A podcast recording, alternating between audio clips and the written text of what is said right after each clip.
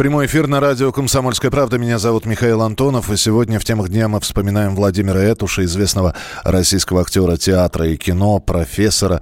На 97-м году жизни не стало Владимира Абрамовича. Информацию о смерти подтвердила дочь актера Раиса Этуш в интервью радиостанции «Комсомольская правда». Вы знаете, он, ему 96 лет было. Сердце уже не справлялось какое-то время. Поэтому а, это была остановка или перегрузка, или а, еще что-то. Я не могу вам сказать. Прошу прощения. Э, о том, что Этуш болен, э, было известно достаточно давно. Актер пережил инсульт, а накануне он потерял сознание у себя дома. И когда врачи приехали, то сказали родственникам прямо, что речь идет о считанных часах. Дальше Владимир Абрамович был подключен к аппарату искусственной вентиляции легких. Владимир Этуш и его жена Елена прожили вместе 18 лет. Они вместе выбрали себе место для могил на Новодевичьем кладбище, и несколько месяцев назад была изготовлена скульптура на кладбище по их индивидуальному заказу. В конце прошлого года Этуш уже попадал в больницу по причине высокой температуры. В связи с этим театр Вахтангова вынужден был отменить спектакль «Бенефис», где Владимир Абрамович играл главную роль, а я буду играть, я же артист, сказал сам Владимир Этуш. В нашем эфире фрагменты последнего интервью Владимира Абрамовича радио «Комсомольская правда». Нюанс заключается в том, что в то время, когда я родился, было принято мальчиков записывать немножечко на год позже. Кто на год, кто на сколько. И меня записали не 22-м годом, а 23-м. А когда я пришел с войны, мы хотели восстановить год.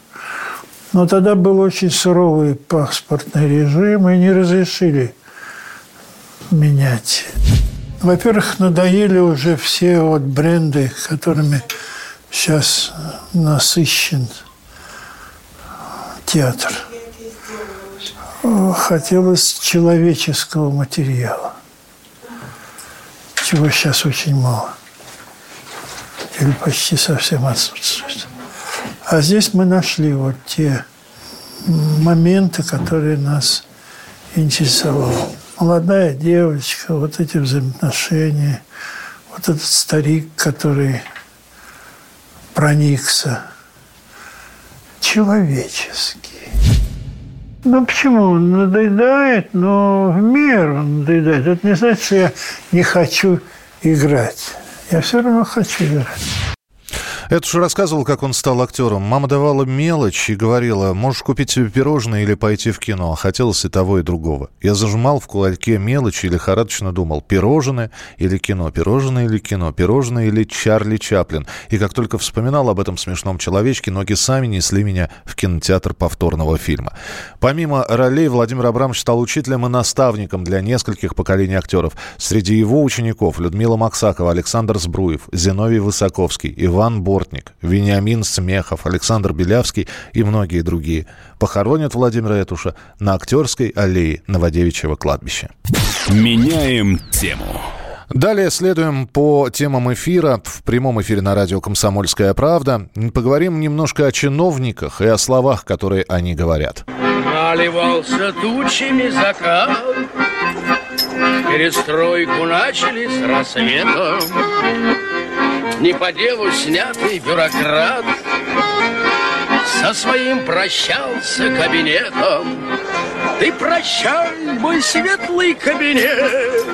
Ты прощай, ковровая дорожка.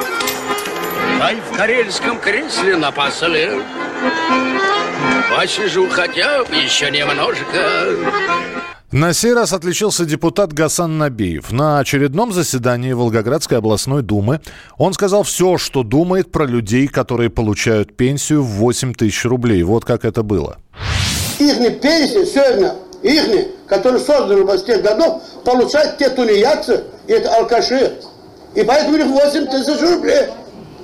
А у тех, кто работал, у них 16, должно было быть у них кто работает нормально, и может 20-25 и более. Это касается к тем, которые, ты говоришь, малоимущих. Да малоимущий он сам себе создал малоимущим стал. Он мог бы стать нормальным человеком. Поэтому я поддерживаю это то, что принимать все это, этот закон, изменили к пенсионному реформированию. Это нормально, надо проголосовать, и надо болтать здесь лишнего разговора вести. Спасибо. Кстати, сам доход господина Набиева за 2017 год превысил 13 миллионов рублей, а пару лет назад перевалил за 56 миллионов рублей. Правда, После этих слов народному избраннику пришлось извиняться. Гасан Набиев, оказывается, в качестве примера приводил ситуацию с работниками его предприятия. И работников своего предприятия он назвал тунеядцами и алкашами. Вот что он сказал. «Я прошу прощения у всех, кого совершенно справедливо возмутило мое неточное высказывание по поводу пенсий. Депутат назвал несправедливой ситуацию, при которой те, кто работали мало, и те, кто трудились не покладая рук, получают практически одинаковую пенсию. Но это уже далеко не первое высказывание чиновников, которые бурно обсуждают в интернете. Про высказывание слуг народов уже придумали специальный хэштег, который э, звучит так. «Иногда лучше жевать, чем говорить».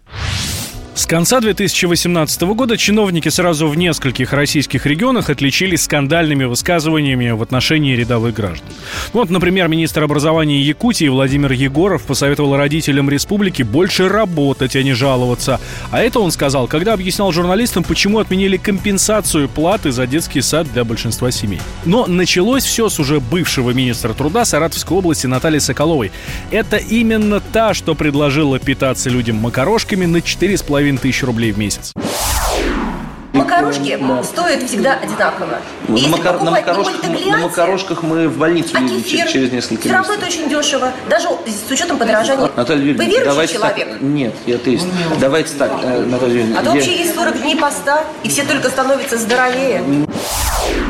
А вот на Алтае куратор работы с молодежью в Алтайском крае Екатерина Читошникова упрекнула в завышенных требованиях молодых учителей. Они недовольны низкой зарплатой в 9 тысяч рублей в месяц. Но одним из самых нашумевших стало высказывание главы Департамента молодежной политики Свердловской области Ольги Гладских. Она заявила, что молодежи должно не государство, а родители, которые вас родили. Государство не просило вас рожать, говорит она. В молодежи подрастающем поколении складывается почему-то такое понимание о том, что нам государство все должно. Нет, вам государство вообще в принципе ничего не должно, а вам должны ваши родители. Ну, потому что они вас родили. Государство их не просило вас рожать. В итоге госпожа Гладских подала заявление об отставке. Самое интересное, что все эти депутаты, чиновники, представители той или иной властной структуры до прихода во власть не делали таких заявлений.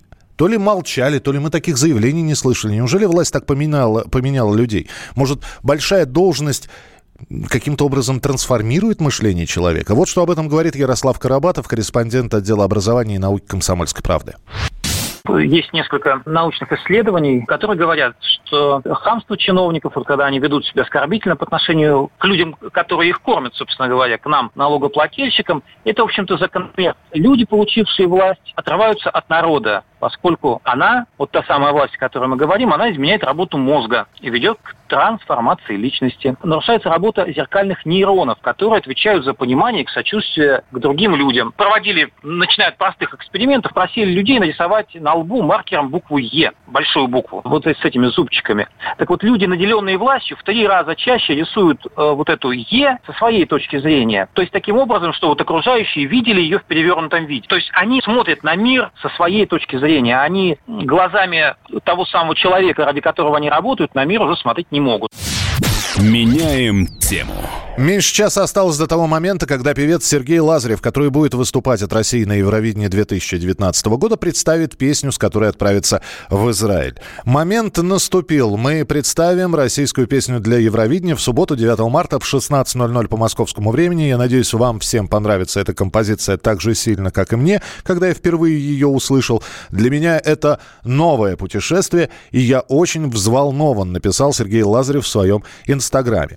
Лазарев в этом году представляет Россию на Евровидении. А само Евровидение пройдет с 14 по 18 мая в Тель-Авиве. Напомню, о Евровидении говорили очень много буквально несколько недель назад, когда выяснялось, кто поедет от Украины, а выяснилось, что не поедет никто.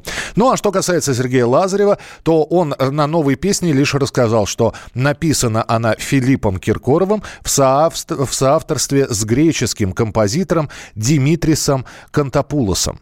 А, я напомню, что Сергей Лазарев уже три года назад участвовал на э, Евровидении, на этом фестивале песенном и занял третье место вот с этой композицией. Я стал замечать, что...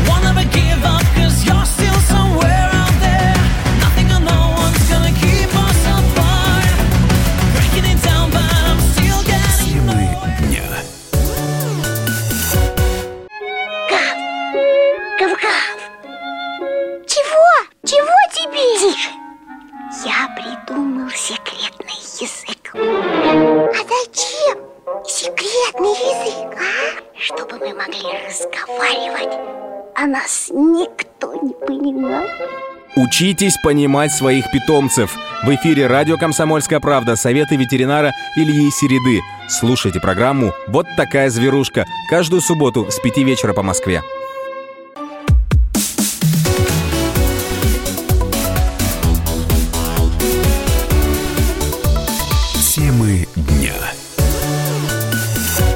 Продолжается тема дня на радио «Комсомольская правда» в студии Михаил Антонов. Э, как Венесуэла переживает конец света? Э, в Венесуэле произошел самый мощный за всю историю страны блэкаут, или как там его называют апагон.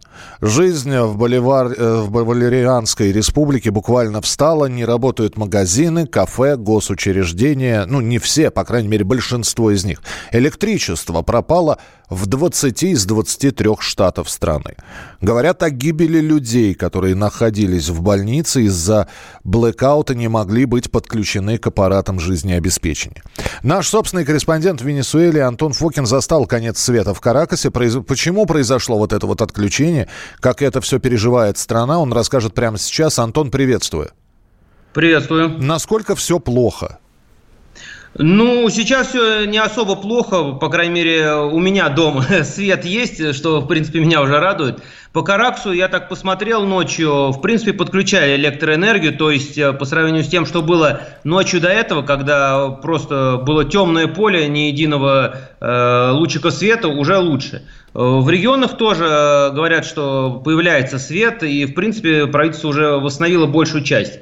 Правда или нет, не знаю, потому что то, что вот рапортовали, что вроде появился свет в одном штате, потом приходит информация, что его уже опять отключили. Например, у меня вчера свет появился где-то часа в три дня, потом через час его опять отключили. То есть, а это диверсия. Это... Вот а как объясняется это все? Почему вот такие вот веерные отключения происходят? То есть это, это специально делается, это, это диверсия, это э, э, инфраструктура просто не справляется с мощностями?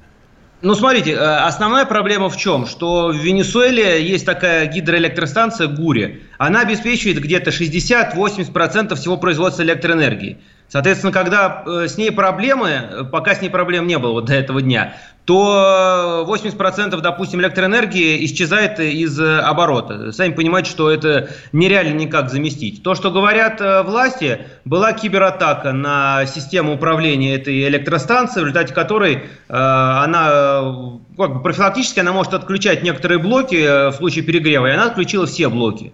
А, то, что я думаю, ну, э, понимаете, это уже не первый раз э, все вот эти апогоны, все эти отключения. Караксе где-то в октябре, в ноябре было на полдня отключение электричества э, из-за того, что ну, просто не справляется инфраструктура. Если посмотреть, э, сколько у нее вкладывали денег, ну это мизер. Зарплаты тут у инженеров э, копеечные, и, насколько я знаю, многие уехали из страны ну, просто потому, что не могут обеспечивать свои семьи. Угу. Соответственно, вложений нет, людей, которые могут обслуживать эти электросети, нет. Ну, так что э, вариант тот, что банально что-то сломалось э, из-за недосмотра, из-за ненадлежащего обеспечения, я вполне не исключаю. Но, естественно, власти говорят, что виноваты американцы. Держитесь там. Антон Фокин, корреспондент Международного отдела «Комсомольской правды», был у нас в прямом эфире. Ну, а мы продолжаем. Меняем тему. Э, депутаты одобрили законопроекты, сразу несколько из них. В частности, депутаты Госдумы одобрили штрафы за фейковые новости и неуважение к власти. Слушай, я тебя уважаю, ты меня уважаешь, мы с тобой Уважаемые люди. Что же эти законопроекты из себя представляют? Законопроекты Госдума одобрила во втором чтении.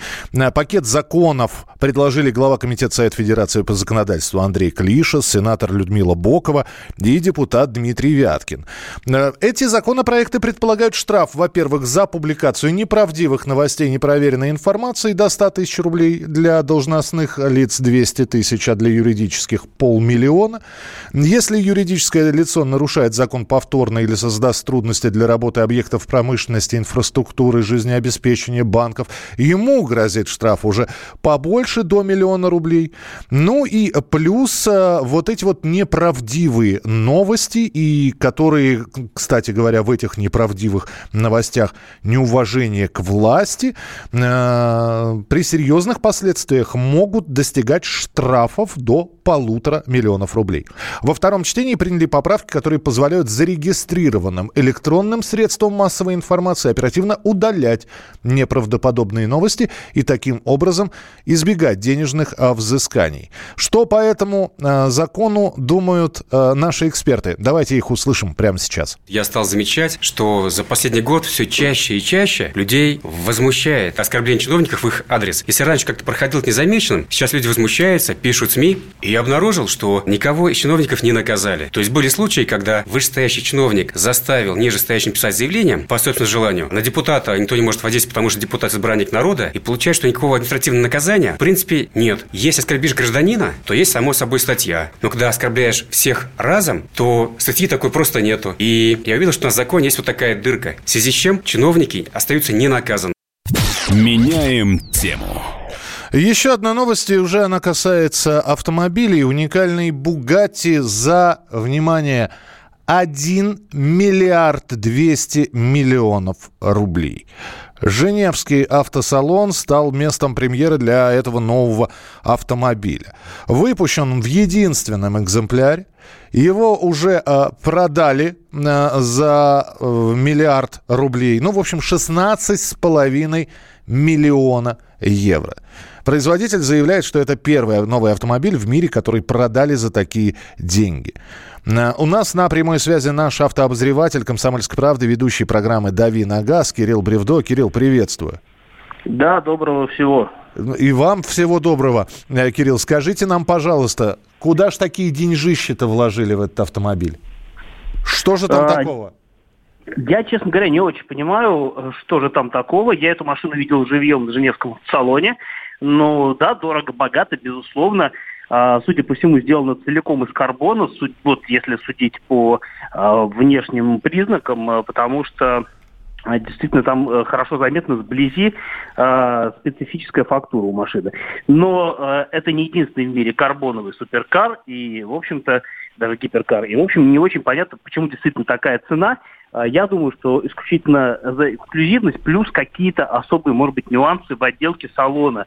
А, внутрь заглянуть особой возможности не было, потому что у машины затемненные стекла. Но в любом случае а, что-то там должно быть такое, может быть, какие-нибудь э, какие-нибудь позолота или что-нибудь еще. Вот. Ну, в целом, конечно, я так понимаю, что стоимость это именно стоимость машины определяет именно э, ее эксклюзивность, единственный Но, экземпляр. Да, то есть как только появится второй, третий и последующие экземпляры, цена, естественно, будет снижаться. А, я думаю, что не появятся, потому что, я так понимаю, машину изначально придумали на заказ – по начинке она, в принципе, соответствует Bugatti Chiron. Это машина, которая, ну, можно сказать, серийная, она очень мелкосерийная в силу тоже высокой стоимости, но, по крайней мере, она не настолько эксклюзивная. То есть там 16-цилиндровый э, мотор мощностью полторы тысячи лошадиных сил, 1600 ньютон, ньютон крутящий момент ньютон-метров. И э, действительно мотор выдающийся но, а, опять-таки, цена машины настолько превышает э, стандартный Широн, что говорить о том, что здесь э, какие-то есть, ну, то есть, понятно, что там есть какие-то уникальные вещи, о которых не сообщается, но по большому счету вся эта вот э, безумная стоимость, это в значительной степени добавленная стоимость. Не для наших это кошельков. Спасибо большое. Кирилл Бревдо, автообозреватель «Комсомольской правды», ведущий программы «Дави на газ», был у нас в прямом эфире. Меняем тему. Китаянка отказалась от сына из-за плохой оценки. Он мне больше не нужен, сказала она.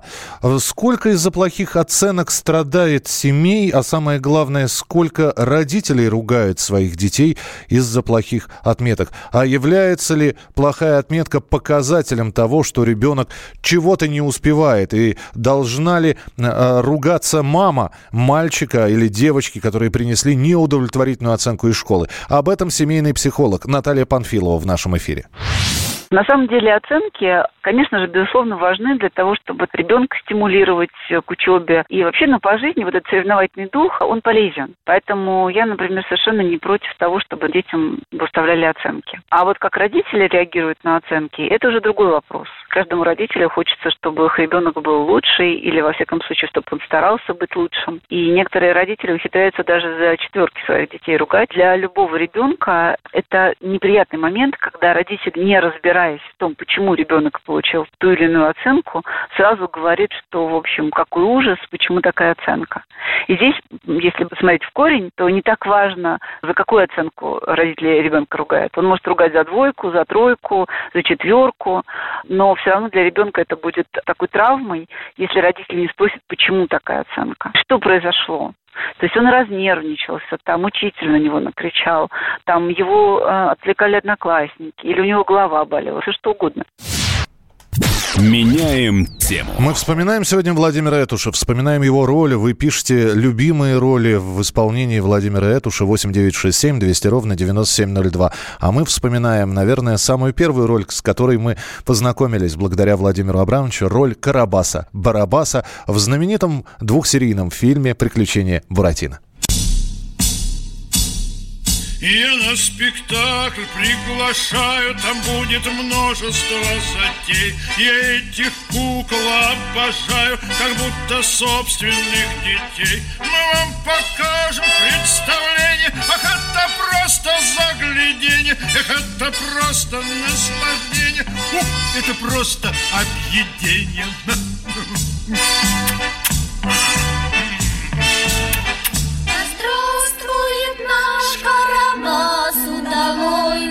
Уютно нам жить под его бородой. И он никакой не мучитель, а просто наш добрый учитель.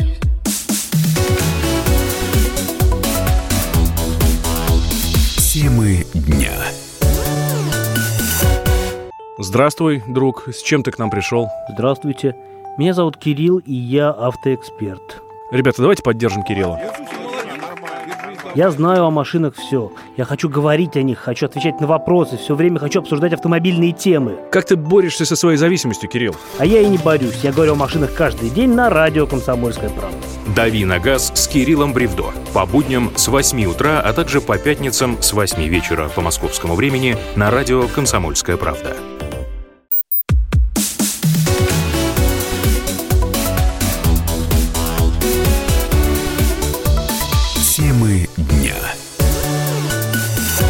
Это прямой эфир на радио «Комсомольская правда». Меня зовут Михаил Антонов. В Тверской области, в Конаково, состоялся самый массовый в России рыболовный фестиваль «Народная рыбалка», главный приз которого – автомобиль «Датсон». Мы связались в очередной раз с Александром Савельевым. Он с нами на прямой связи. Это член оргкомитета фестиваля «Народная рыбалка». В прошлый выход Александр рассказал, сколько тысяч человек принимали в сегодняшнем э, мероприятии участие. А вот завершилось ли оно или нет, и стал ли э, кто-то осчастливлен автомобилем, автомобилем. Александр сейчас расскажет. Э, еще раз приветствую, Александр.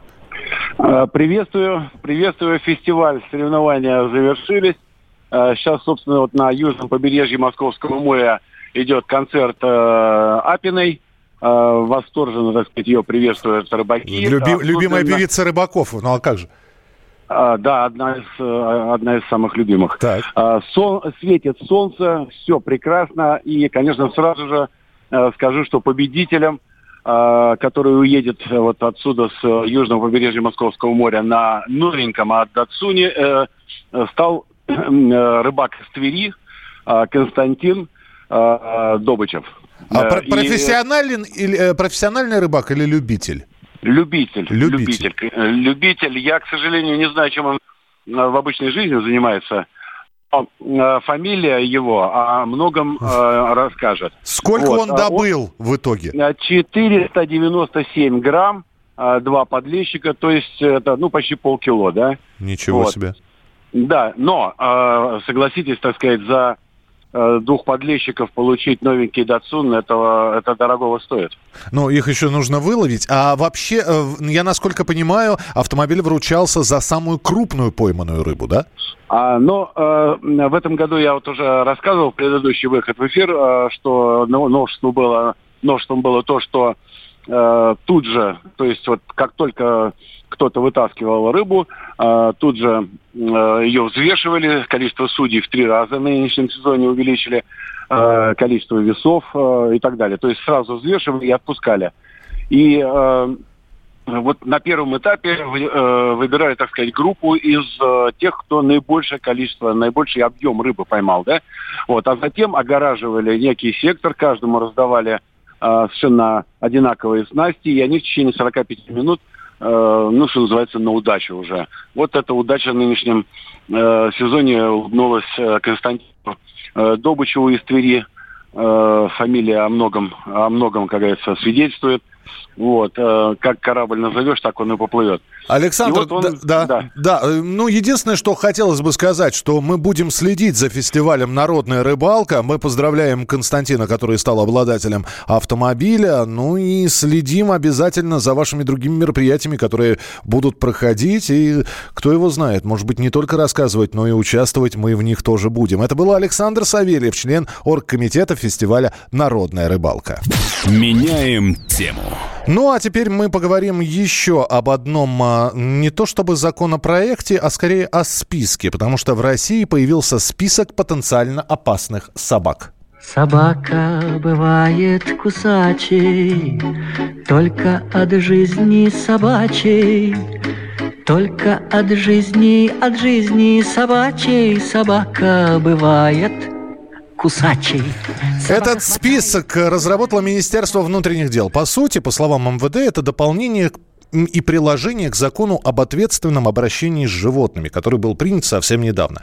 Всего в списке потенциально опасных собак 69 пород. Среди них американский бульдог, доберман, пинчер, кавказская овчарка, московская сторожевая, немецкая овчарка, немецкий дог, ротвейлер, черный терьер, шарпей, обратите на это внимание.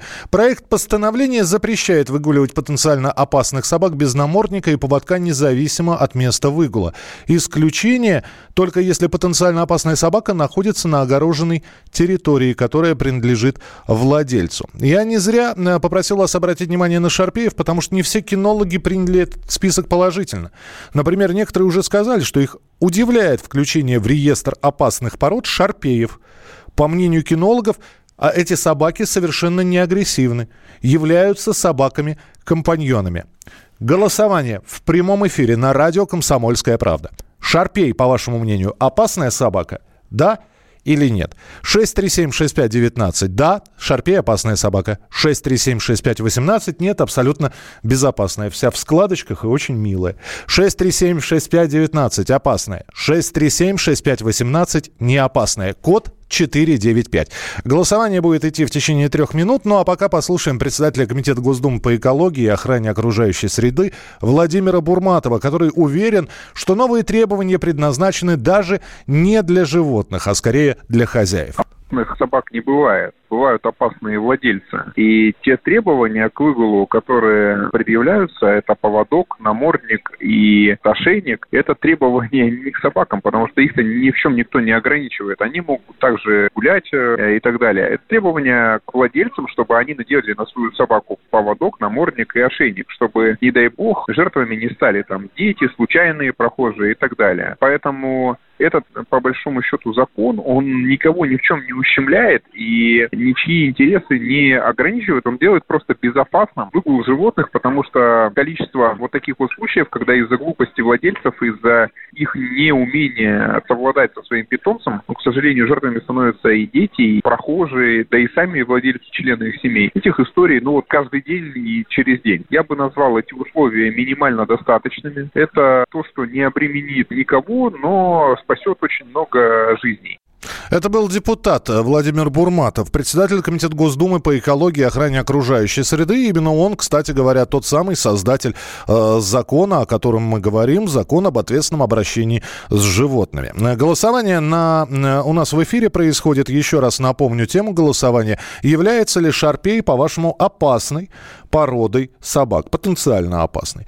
637-6519 да, является. 637-6518 нет, не является. Я напомню, что владельцы шарпеев и очень многие кинологи возмутились э, тому, что эта порода собак была включена в список потенциально опасных пород. Они считают, что шарпей никогда не... Э, он пробовал э, воспитываться, эта порода собак пробовала воспитываться как порода бойцовских собак, но, в общем, не преуспели в этом наши азиатские товарищи. И в итоге шарпей превратился в собаку-компаньона. Э, еще одно мнение я предлагаю услышать по поводу вот этого списка и реестра опасных пород. Э, оценивает его Владимир Крупин, хозяин двух немецких овчарок. У меня две взрослых собаки, я с ними гуляю. Они любят бегать, там, нюхать травку, играть в мячик. И мне придется гулять с намордниками, они очень добрые, с ними играют дети, они кидают им палки мячики какие-то, ну, бесконечные игры. И как я намордник надену на свою собаку, и 10 лет она ходила без намордника, теперь она пойдет с намордники, а, голосование на нашем сайте а, распределилось следующим образом. Вот за эти две с половиной минуты 75% наших слушателей считают Шарпея опасной породой и 25% безопасной. Меняем тему. Еще одна тема, уже светские новости. Э, Ксения Собчак и Максим Виторган больше не вместе, теперь уже официально. Развод отвратителен не только потому, что разлучает супругов, но и потому, что мужчину при этом называют свободным, а женщину брошенной. Нет, не надо жалеть меня, господа. Ну, что касается развода, то в ночь на 8 марта Ксения Собчак и Максим Виторган наконец-то объявили, что они больше не вместе. После того, как тайное стало явным, Ксения показала в Инстаграме, какой подарок ее все еще действующий по закону супруг прислал ей в Международный женский день. Кстати, месяц назад в разговоре с ведущим программы «Эксклюзив» Дмитрием Борисовым Ксения также подтвердила, что даже в случае развода с Максимом они с мужем сделают все, чтобы их сын Платон был счастлив. Максим навсегда в моей жизни останется, независимо от того, вместе мы или не вместе, он навсегда останется человеком родным, очень близким, папой нашего любимого сына. И в этом смысле мы навсегда с ним родственники навсегда близкие люди. Иногда Понимаете, тоже бывают ситуации, в которые, если заканчиваются отношения, это не значит, что они были неудачны. Это значит, что просто в жизни все иногда приходит к своему логическому завершению. Это тоже часть жизни. Ну а в понедельник, 11 марта, Ксения Собчак появится в нашей студии в программе «Исключение из правил» вместе с Максимом Шевченко. А пока песня про самый счастливый день. Солнечным летним днем мы с тобою вдвоем Летящей походкой идем в направлении ЗАГСа. Птицы поют в небесах, радость в наших глазах. И нам на всю улицу хочется петь и смеяться. Развод! Ждет нас с тобой развод. Развод! Счастье в семью вернет. Ты говорила, что я тебя недостоин, и вот Теперь ты должна быть довольна, ведь скоро развод. Развод! Прощай вялый секс раз в год. Развод! Никаких больше трезвых суббот. Ты называла меня жалкий никчемный урод. Теперь наслаждайся свободой, ведь скоро развод.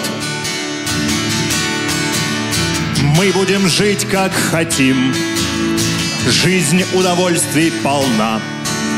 Я буду жить один, и ты будешь жить одна с двумя детьми. Пусть каждый из нас вновь счастье найдет в твои сорок лет. Жизнь подарена.